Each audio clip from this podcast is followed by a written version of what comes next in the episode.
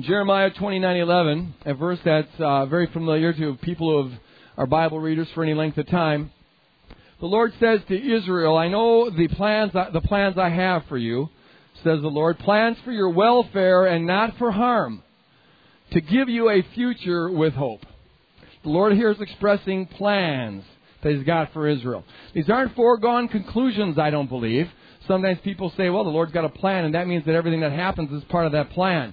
The interesting thing, thing about this verse is that a number of the things that the Lord planned for Israel didn't come to pass. The plan is God's intention. It's His will in heaven for you, us individually, for the church as a whole, for humanity as a whole. Here was for Israel as a whole. But what it takes for His will to be applied on earth as it is in heaven is wills that go along with that. God's got a plan for you, and it's, it's, it's to give you a, future full of hope, not to harm you, but to bless you, and a lot of other things. Have you ever seen that uh, that show that's out there? It's, it's one of the funniest shows on TV uh, with uh, Drew Carey. Uh, whose line is it, anyways? Or something like that. Is it who's? I, I I thought it was what's my line, but that was one that was about 20 years ago. I'm dating myself. Whose line is it, anyways? Is that it? And it's a great show. You got these four comedians that go up on stage, and, and Drew Carey gives them assignments. He gives them a script. He gives them a role, and they have to just sort of improvise on the spot that role. And he sets them up in a lot of stupid situations and tells them they've got to do it as a country western song or as a rap or something like that. You've seen the show? It is hilarious. You know, it's uh, these people are geniuses when it comes to just you know making stuff up. I don't know how they do that. If any of you have ever seen comedy sports, it's the same sort of thing. Uh, you, you get a line, you get a script, you didn't choose it, it was given to you, and you just have to now live in that script and, and go along with it. Well, it seems to me that that is kind of a good metaphor for life. Uh, we're all born wondering what our line is. What's our line? What's our role? Uh, what, what is my job description? What is my identity description? We're born asking that question. And the script that we're given, the story that we're given that we're supposed to live in, will greatly influence, in fact, it will determine the quality of your life, uh, the passion of your life, the extent to which what God says about you is true gets manifested. See, we've been talking about passion the last several weeks, maybe months, and uh, uh, as a way of leading into this series that we're going to be getting into after Easter. How do you live in passion, the passion the Lord wants us to live in, living on the wild side for Jesus and, and uh, the, the uh, fullness of life that the Lord came to give us?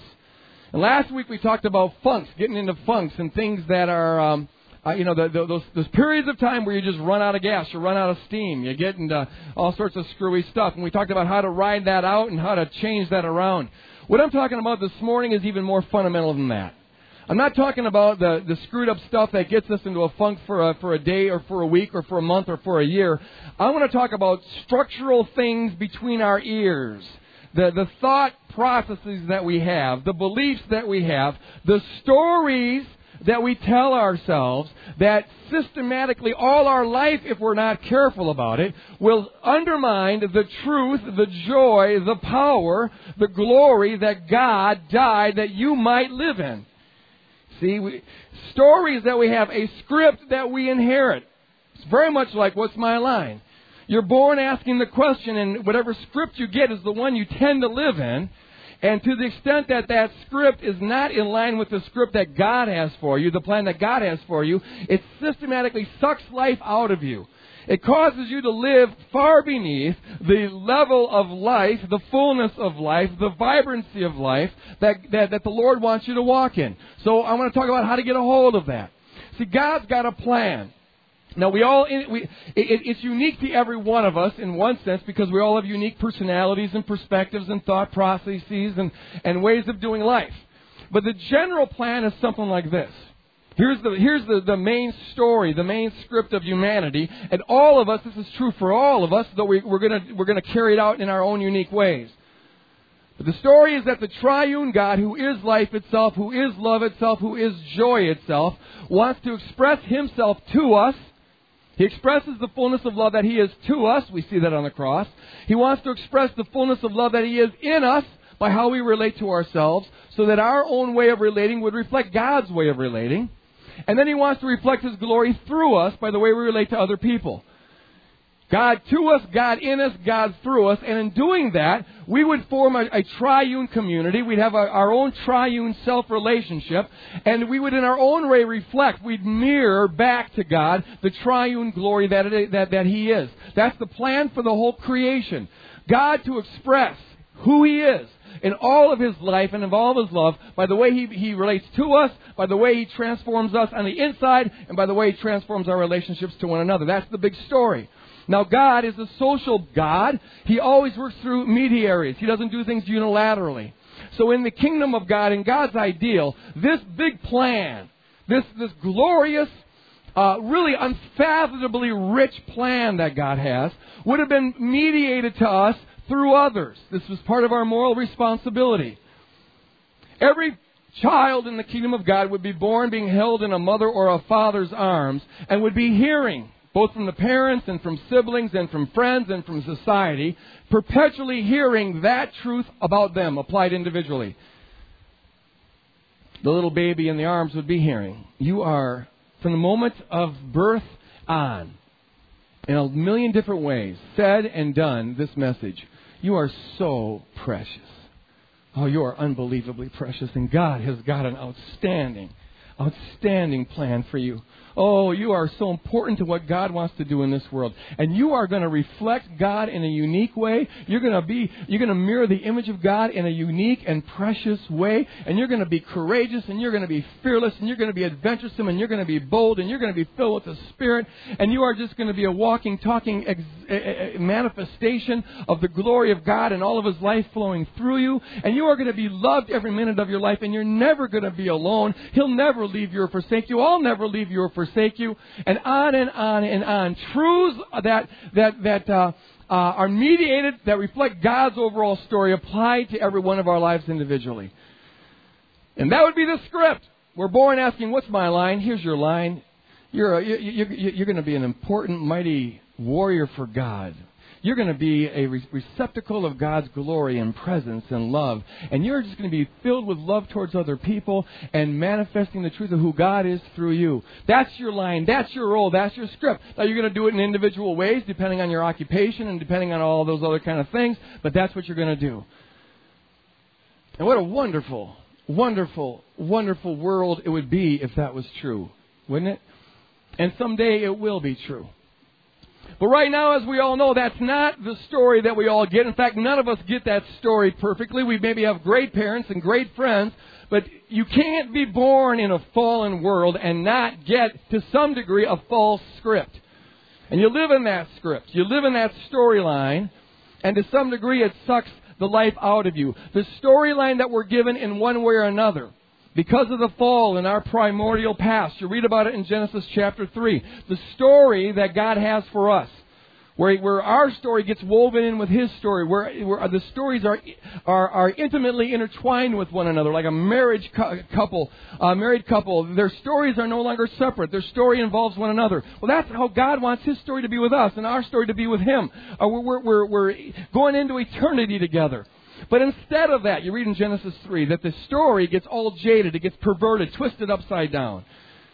And so now the story we find in Genesis 3 becomes a story of not trusting God. This, it's a, the story of our lives is a story of running away from God. The story of our lives becomes a story where now we're going to try to get life on our own. We're going to try to reach out to a tree and, and, and live on our own. The story uh, of, of our life is to some degree a story of abandonment because we're not going to the Lord for comfort and for life and sustenance.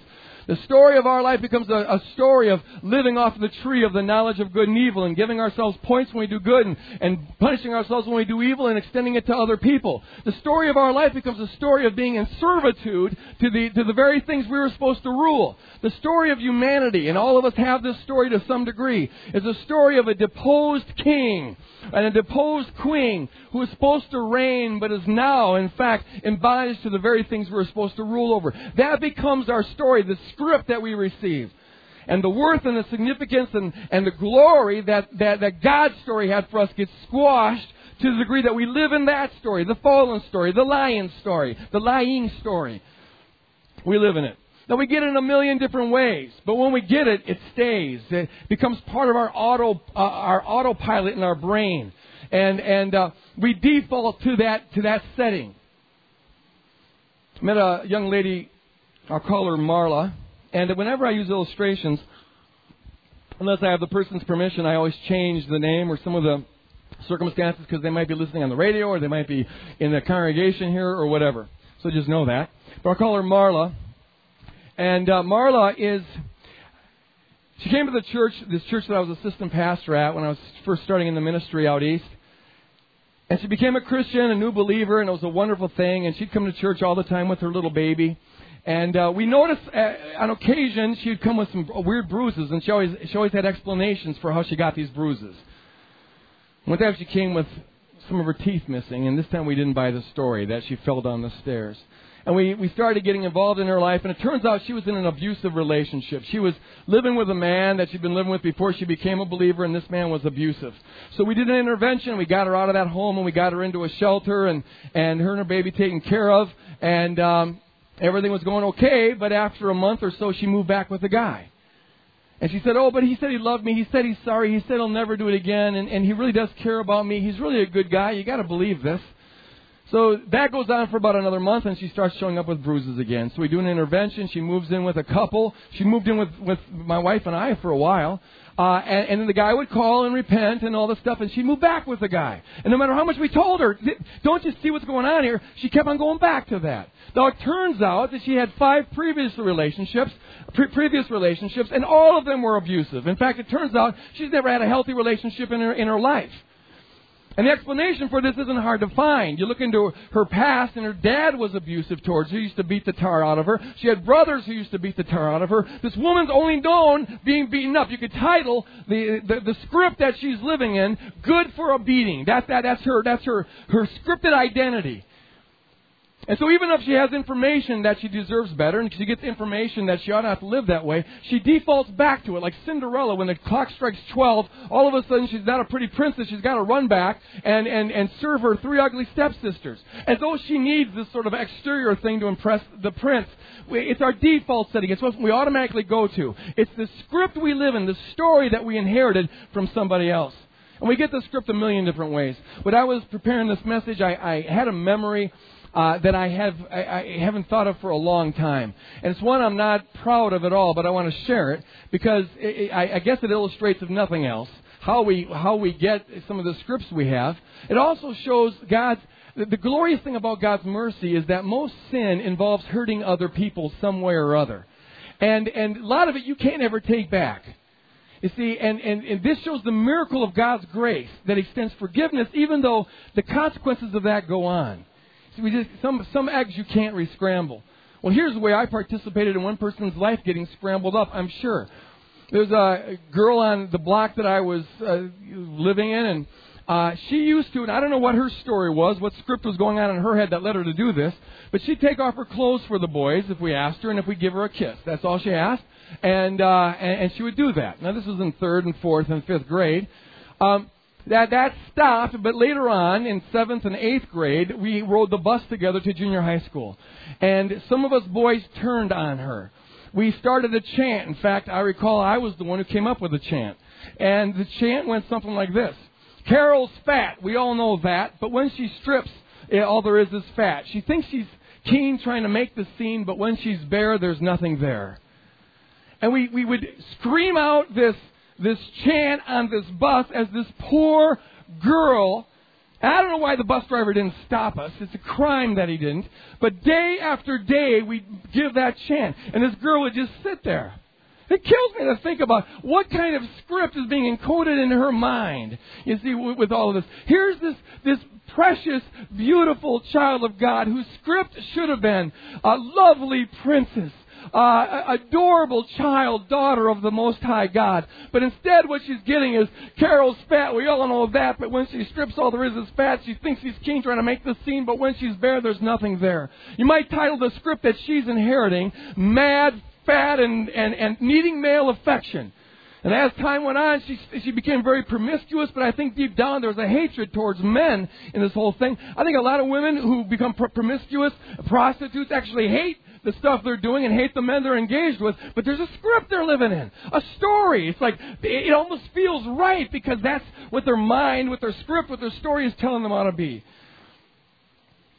And we get it in a lot of different ways and in a lot of different forms. Amber is a young lady who who uh, just wants Dad to notice her, and she draws really good pictures. But Dad's not very interested in that. What Dad is interested in is how good her brothers can play football and how good they can play catch. And he's always playing catch with them and always playing football with them and always going to their games. But when she wins an art contest, it doesn't get any attention at all. And so she's longing for a father's affection. You might title the script that she's getting here irrelevant, but but but uh, trying hard. And so she goes through life, who knows how this script gets played out. Maybe doing irrelevancy, thinking that she is irrelevant, or trying to be relevant to some guy, who knows. But it's a script that you inherit from somebody else, and you live in it. Steve's young man, wanting to impress father, helping him out in the garage, fixing something or other in fifth or sixth grade or something like that. And the father says, "Hand me a wrench," and he doesn't know what a wrench is, but but uh, he gives him a screwdriver. And the father gets mad, and who knows what was going on in the father's mind at the time, but he says, Steve, you're as useless as tits on a ball. And the father just, you just blasted with that, not thinking about it, but it becomes part of his script. Whoa, I don't even know what that means, but I'm, I must be very useless. You see, and you internalize it. It becomes part of the story, part of the talk that's going on in your head. We inherit the scripts from all around. Some of the scripts aren't even bad looking, damaging looking. Uh, Gretchen, a young lady who, who uh, th- this is goody two shoes. She, she's always good when her brothers are bad. They're always getting spanked, but not her. In fact, she's the one who tells on her brothers. And when she goes to school, she impresses the teacher, gives the apple, gets the A's. She's just always wonderful, a people pleaser to the core. And you might think that's not a bad script to have, but the damaging thing is this. She'll go through her entire life. Gretchen will go through her entire life never knowing what it is to be loved for free. Because she's too busy pleasing people to get it. You see, a million different scripts that come our way, and we live in them. My script might have been titled something like, like uh, a bad, dumb, and all alone. I always thought I was dumb because I stuttered all the time, and, and the kids thought I was dumb, and the teachers thought I was dumb. I knew the answers, but I couldn't say them because I stuttered when I was put on the spot. And so I just, I lived in that script. Okay, I'm a dumb kid, and I'm a bad kid. That script goes way back.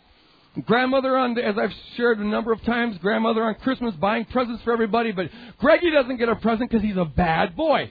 Scripted. What's my line? Well, here's your line. You're dumb and you're really bad. You're always acting out. And nobody who's in charge of you really likes you very much. You're always in trouble.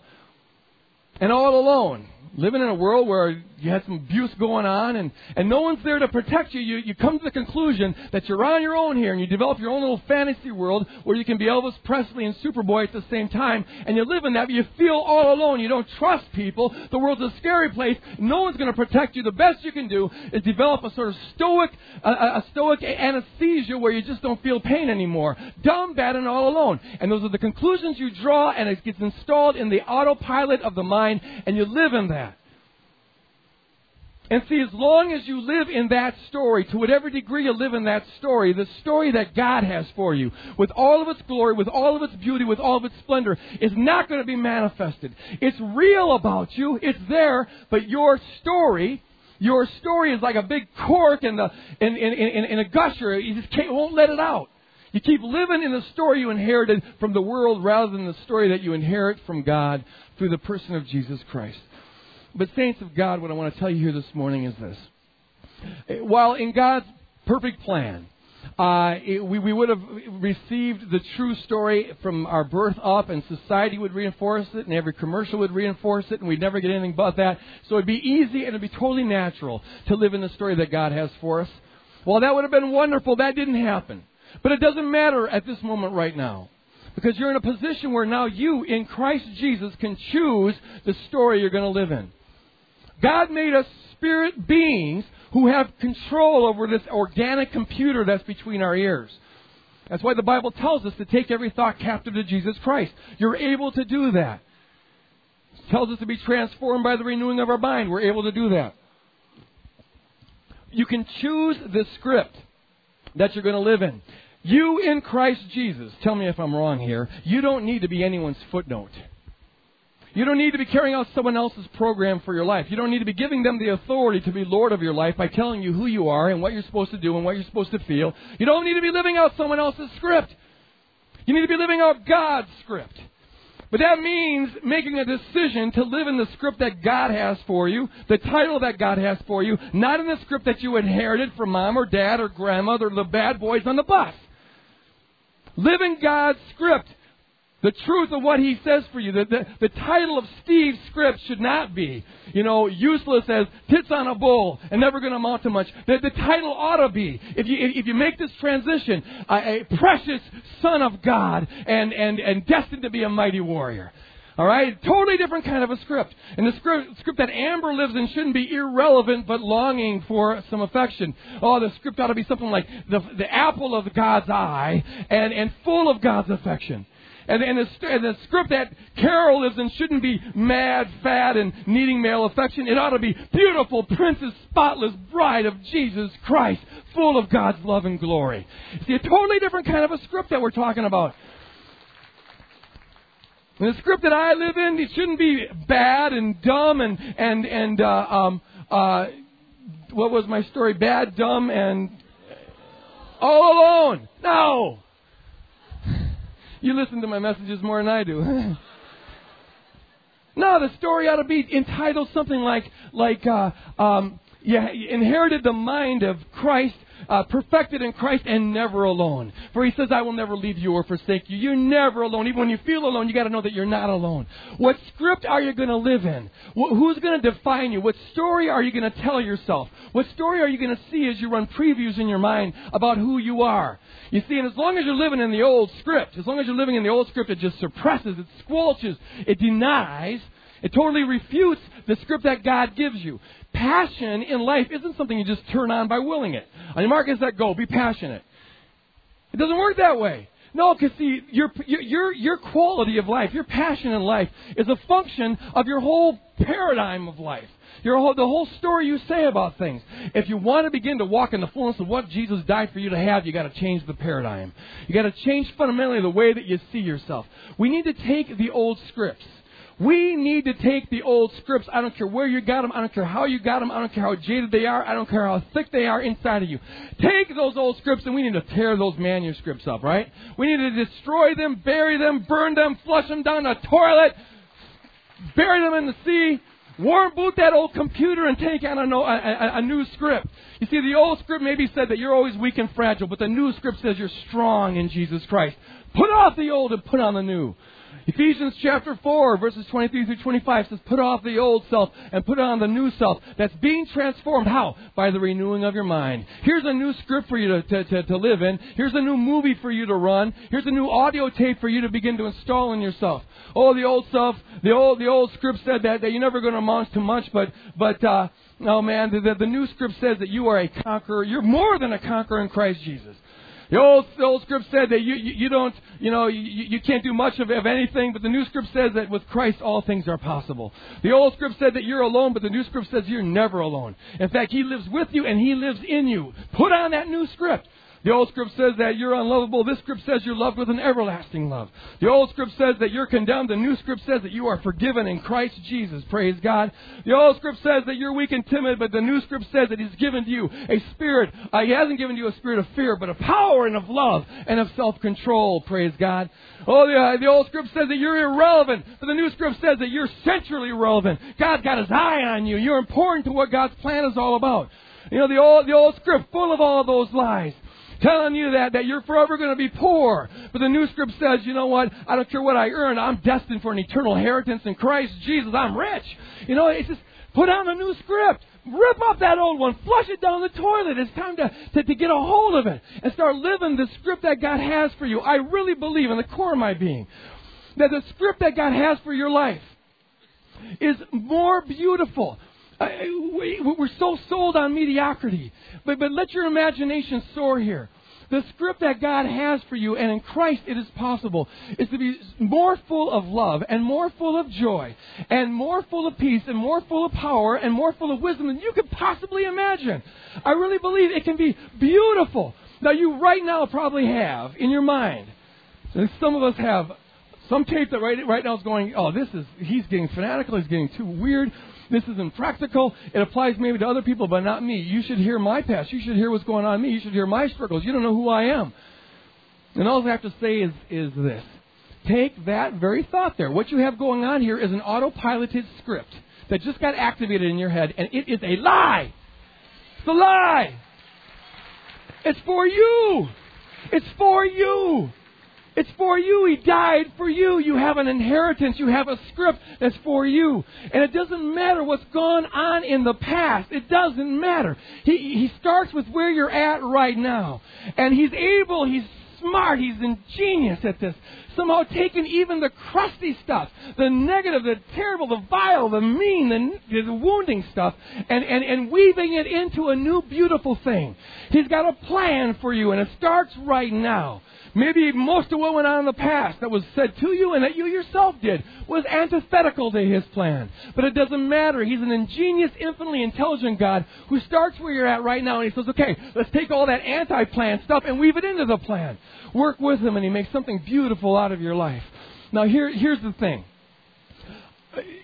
what I just gave you was information.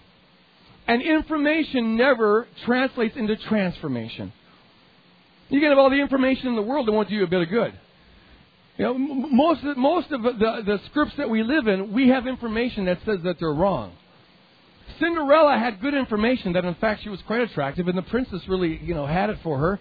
Uh, but, but, but, but when push came to shove, she got scared and ran back. Her default setting was to become a, a servile uh, servant to her, her three stepsisters.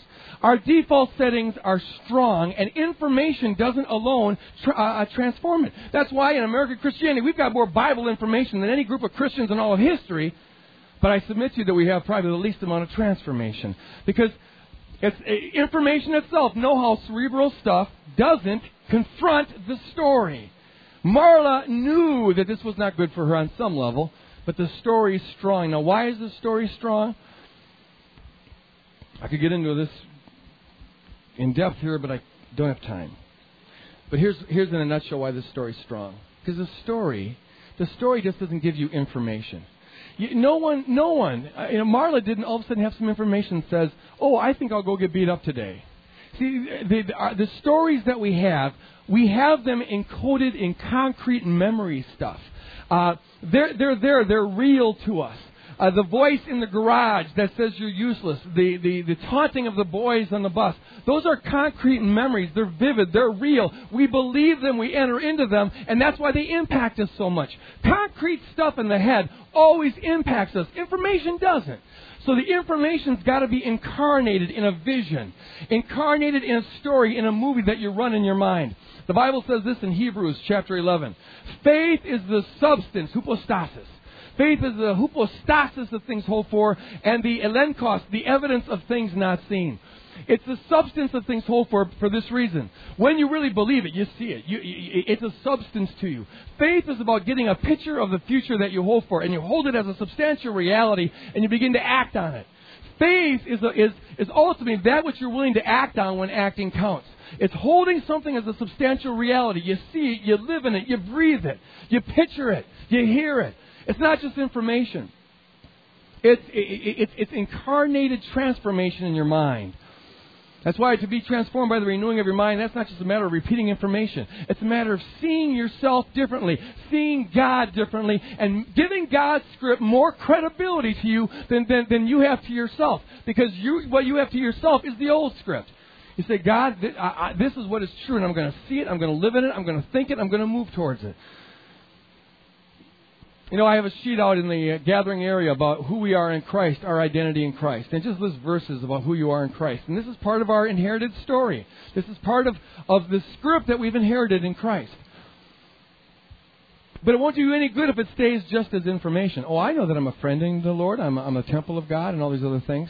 No, you, you got to move into it. The same way you moved into the old script, you put it on. You, it, became the, it became the glasses through which you saw the world. So also you need to begin to put this on, be transformed by the renewing of your mind. I wonder, the Bible says this, to give a couple of examples. The Bible says you are the temple of God. You're the temple of God. And when Paul says the word temple, he's, he's a Jew, and so he's thinking of Solomon's temple. And you read about Solomon's temple, and it was decked out to the hilt, and it was glorious, and the Shekinah glory came down on it, and it was so packed with God's presence that people couldn't stand in it, you know? And now Paul says, You're that temple. You're that temple. Now here's the thing that's good information, isn't it? But I wonder, run a movie now in your mind. What do you look like? How do you do life differently? Think about the past, think about the future. What would it look like for you to really live that? What does it look like for Greg Boyd to get up in the morning and, and, and to really manifest that I'm a temple of God? I'm filled with the fullness of God. What do I look like? How do I do life differently when I'm manifesting the fullness of God? How do you relate to your enemies differently? How do, how do you relate to the people on your block? How do you relate to the people that you work with? How do you relate to your wife and your kids when you're manifesting the fullness of God? Do you really believe that? See, to believe it is to see it. It's to hold it as a substantial reality. Run the movie in your mind and, and, and see yourself being that. And maybe it doesn't conform to anything that you've seen in the past. So what? Let God be true and every man a liar. Put this one on. See it, think it, drink it, live in it. Get that script. What's, what's your life look like when you really walk in, the, in manifesting? Pretend. Pretend like this was true. Okay, that's just a way of saying imagine it. You're one in whom Christ's joy is filled. The peace and joy of you're filled with the peace and joy of God. That's already true about you. But what cork is keeping this gusher from overflowing? The cork is between your ears. It's the old script that grandpa gave you when he abused you. It's time to get rid of that script and start seeing yourself not as a victim of grandpa, but as, as, as a child that inherited the kingdom in Jesus Christ. And begin to run that movie with the same vividness you used to run the abuse movie. Run the movie, run the, run the preview, see yourself in it. The Bible says that as a person thinks in their heart, so are they. How true that is. Everything we do on the outside is a manifestation of a movie we run on the inside. Run Jesus' movie in your mind. See yourself in this. Now you'll hear a tape saying, No, get out of here. What are you doing? That's not true. And then you just say, Get thee behind me. Uh, you know, this is the vision I'm moving towards. This is what is true.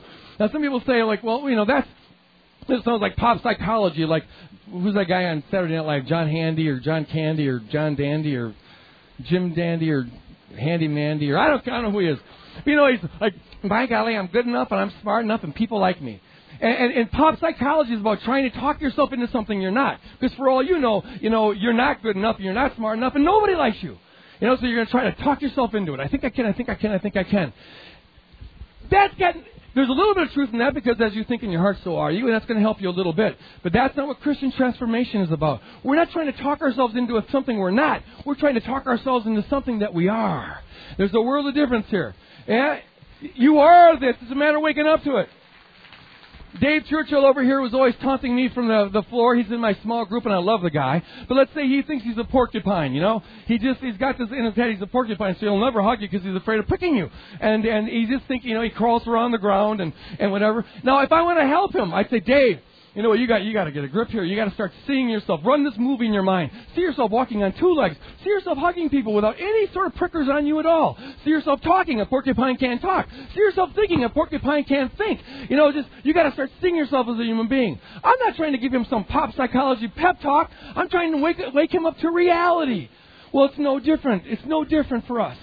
We, we are kings and princes in the kingdom of God, filled with God's outrageous, incredible peace and power and love and glory. But we act like we're these vagabonds and, in in a, you know, wayfarers in the middle of the desert who got nothing and own nothing. We're defined from the world and we take up scripts that aren't part of God. We just need to wake up to what is reality. Not the information about what is real. You already know that. But begin to move in it, see it, drink it, have faith in it. Hold it as a substance. Let it go over and over again in your mind. What does it look like for you to be the beautiful bride of Christ who ravishes the heart of God? Can you see God being ravished like the, the, the, the guy in the Song of Solomon looking upon you saying, One look of your eyes ravishes my heart? Picture the Lord doing that. One over whom the Lord rejoices and sings and claps his hands. Can you get a picture? Substantial now, don't get the information. But move in this in this movie. Make this a holographic movie, a virtual reality movie. You're there. And you come to see the Lord, and the Lord's right before you, and you see Him concretely, and you hear Him say, Man, do I love you. Whoopee! He starts to jump, and he starts to clap his hands, and he starts to go like this. Why? Because He's so in love with you, and now He gets to spend eternity with you. you know, can you see that? Can you, can you taste that? And it is virtually impossible for the human heart to really see that and believe that and not to begin to feel passionate. You know, if the script is saying that everybody you know is disappointed in you, the script is saying no one really gets excited when you come into the room. If that's your script, well then you'll feel appropriately. All your feelings are about what what, what you see in the theater of your brain. This is what should be in the theater of our brain. Be transformed by the renewing of your mind. Have faith that what God says about you is true. Flush, get rid of, burn, annihilate the old script, and put on the new script the new story. God wants the story of His life to be intimately involved in the story of your life. and the story of your life to be intimately involved in the story of his life, just like a married couple. Uh, uh, he, he wants to be about you, and he wants you to be about him. The trouble is, we often live in the old script, and we put on Jesus like a little footnote. Here's what I'm really about, and who knows where you got that? It could have been from the bad boys on the bus. Here's what I'm really about. Oh, yeah, then Jesus comes in as a little footnote to the story. No, make him, along with you, the central character of, of, of, of, your story. And you are now in the process of writing this story together. And it can be a beautiful story. It can be a courageous story. Because maybe right now, for you to write that story is going to overcome a lot of obstacles. There's a lot of junk going on in your life. And now it's going to be a story about a courageous person who, in Christ Jesus, filled with the Spirit, overcame those obstacles. Let him in to be the central, the central character in your story and let him begin to write a beautiful poem, a beautiful novel, the story of your life. Praise God. Put on the new script, put off the old, uh, old script. See it, live it, think it, dream it. I have two questions I want to ask, and I want everyone to close their eyes and pray here as we're closing. Two questions. The first question is, is simply to anybody here who's never made the concrete decision to surrender their life to Jesus Christ. You've never invited him to, in to be the script writer of the story that is your life. You've always been writing your own story. The way you begin a relationship with him and the way you get saved is by simply saying, Lord, I need you in my life. And so I'd like to give everyone here a chance to do that. If you're here and you've never accepted the Lord uh, as your Savior and committed your life to Him, would you raise your hand? And I'm just going to pray for you from up here. We'll join with you a prayer together. Raise it nice and high so I can see it. Anybody here? This is the day that you say, Lord, I need, thank you back there, praise the Lord. Over here, amen, amen. Over there, praise God. You're saying, I need you, Lord. I'm, I'm tired of writing my own script, doing my own story. I want you to be the central character of my story. He's the lover of your souls. Raise your hand. In the middle here, ma'am, praise God. The Lord is now clapping and rejoicing over you. And the Lord's clapping and rejoicing over you. And the Lord's clapping and rejoicing over you. Anybody else? In the back there. Wonderful, wonderful. In the back over there, up here. Praise the Lord. Eh, this is this is just where it's at. He wants to write the story of your life. Doesn't matter how bad it's been in the past. It's new today.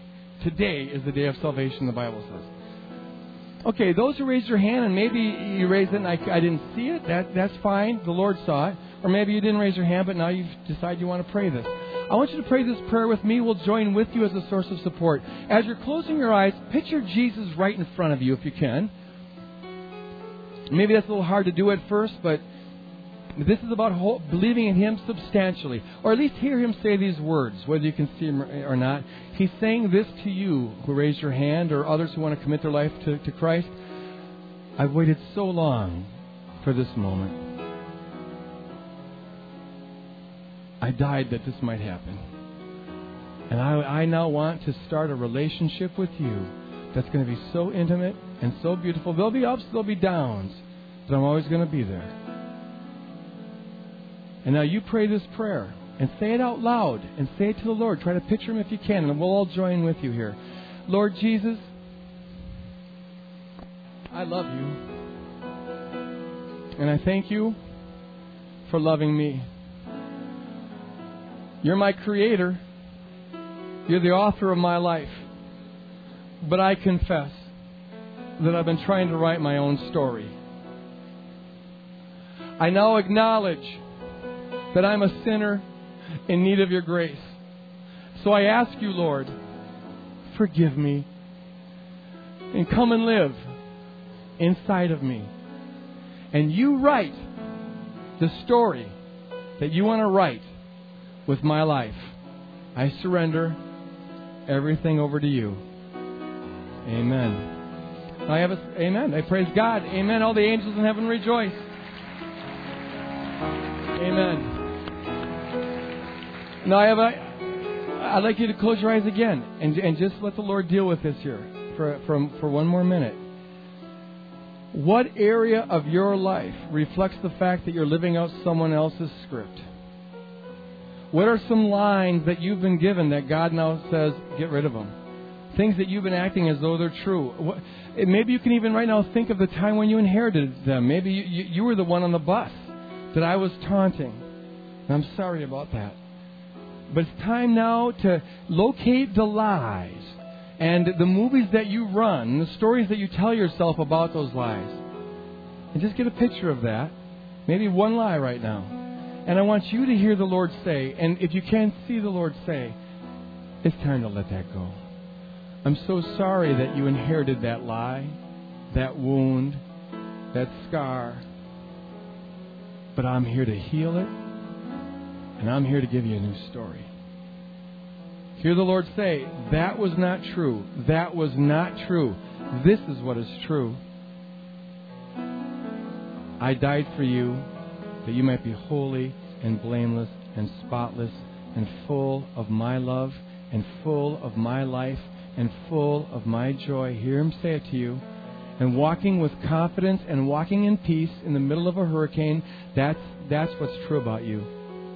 And receive the Lord's story right here and right now. Heavenly Father, I pray, Lord God, that as we're just dwelling on this, that you would right now and then throughout the week reveal these stories in our minds that are not true, Lord God and help us receive your new script, Father. I pray, God, that, that, that right now and then throughout the, the week, Lord God, and throughout the rest of our life, Lord, that you'd be drawing us into the movies, the soundtracks that you want to run between our ears, Lord. We surrender our minds over to you and we ask that you help us take every thought, every picture, every word captive to Jesus Christ.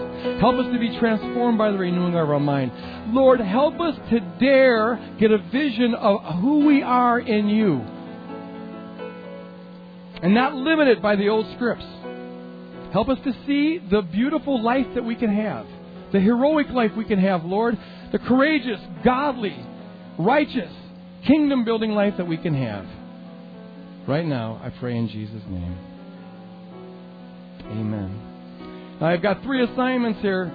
I'm a teacher. I got three assignments. Assignment number one if you've surrendered your heart to the Lord this morning, or if you're interested in finding out more about the Lord this morning, I encourage you in the back of the auditorium, there's a desk in the middle, and there's a, some people back there. And uh, I, I want to ask you to stop for one minute and pick up some information. We want to walk with you as much as possible to develop your walk with God and, and help you flower to become the disciple He knows you can be. Number two, I want to encourage all of us this week. Here's your assignment. Pastor's giving an assignment. Every day, run at least a few, maybe a few hundred movies of who God wants you to be. And, and don't compromise it. Don't try to be realistic here because you're defining realistic according to the old script. Dare to see yourself uh, walking in the fullness of what God says about you. Practice that as part of your prayer meditation. Number three, if you're here this morning and you want to have prayer for any need in your life, uh, as we're dismissed, the prayer team will come forward, and I encourage you to come up here. If you want to spend some time praying up here on your own, that's fine. If you want to enter into prayer with them, that's fine as well. Greet one another as you're out of here. Let's show the love of Christ to one another. We love you. God is good all the time. All the time, God is good. I can't believe it. Hallelujah. See you next week.